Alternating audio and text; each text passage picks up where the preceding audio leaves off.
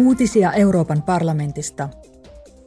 Poliittiset ryhmät valmistelevat parlamentin seuraavaa täysistuntoa, joka pidetään Strasbourgissa.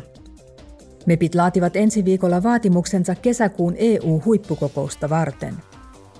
Lisäksi he keskustelevat EUn tulevaisuudesta Kyproksen presidentin Nikos Christodoulidesin kanssa. Presidentin puhe kuuluu sarjaan Tämä on Eurooppa – Kosovon presidentti Viosa Osmani puolestaan pitää puheen juhlaistunnossa.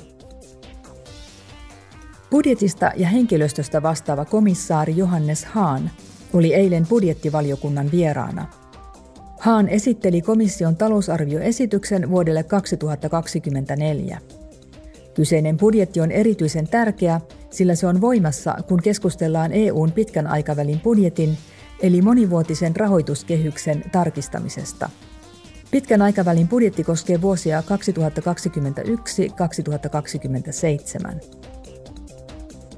Tänään vietetään maailman merien päivää.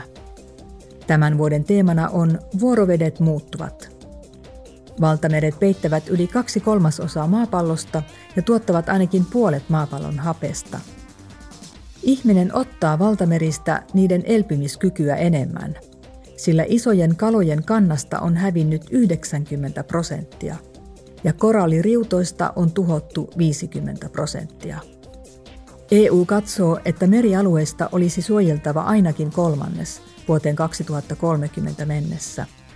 Se on jo asettanut kyseisen tavoitteen omia vesialueitaan varten. Uutiset toimitti Euroopan parlamentti.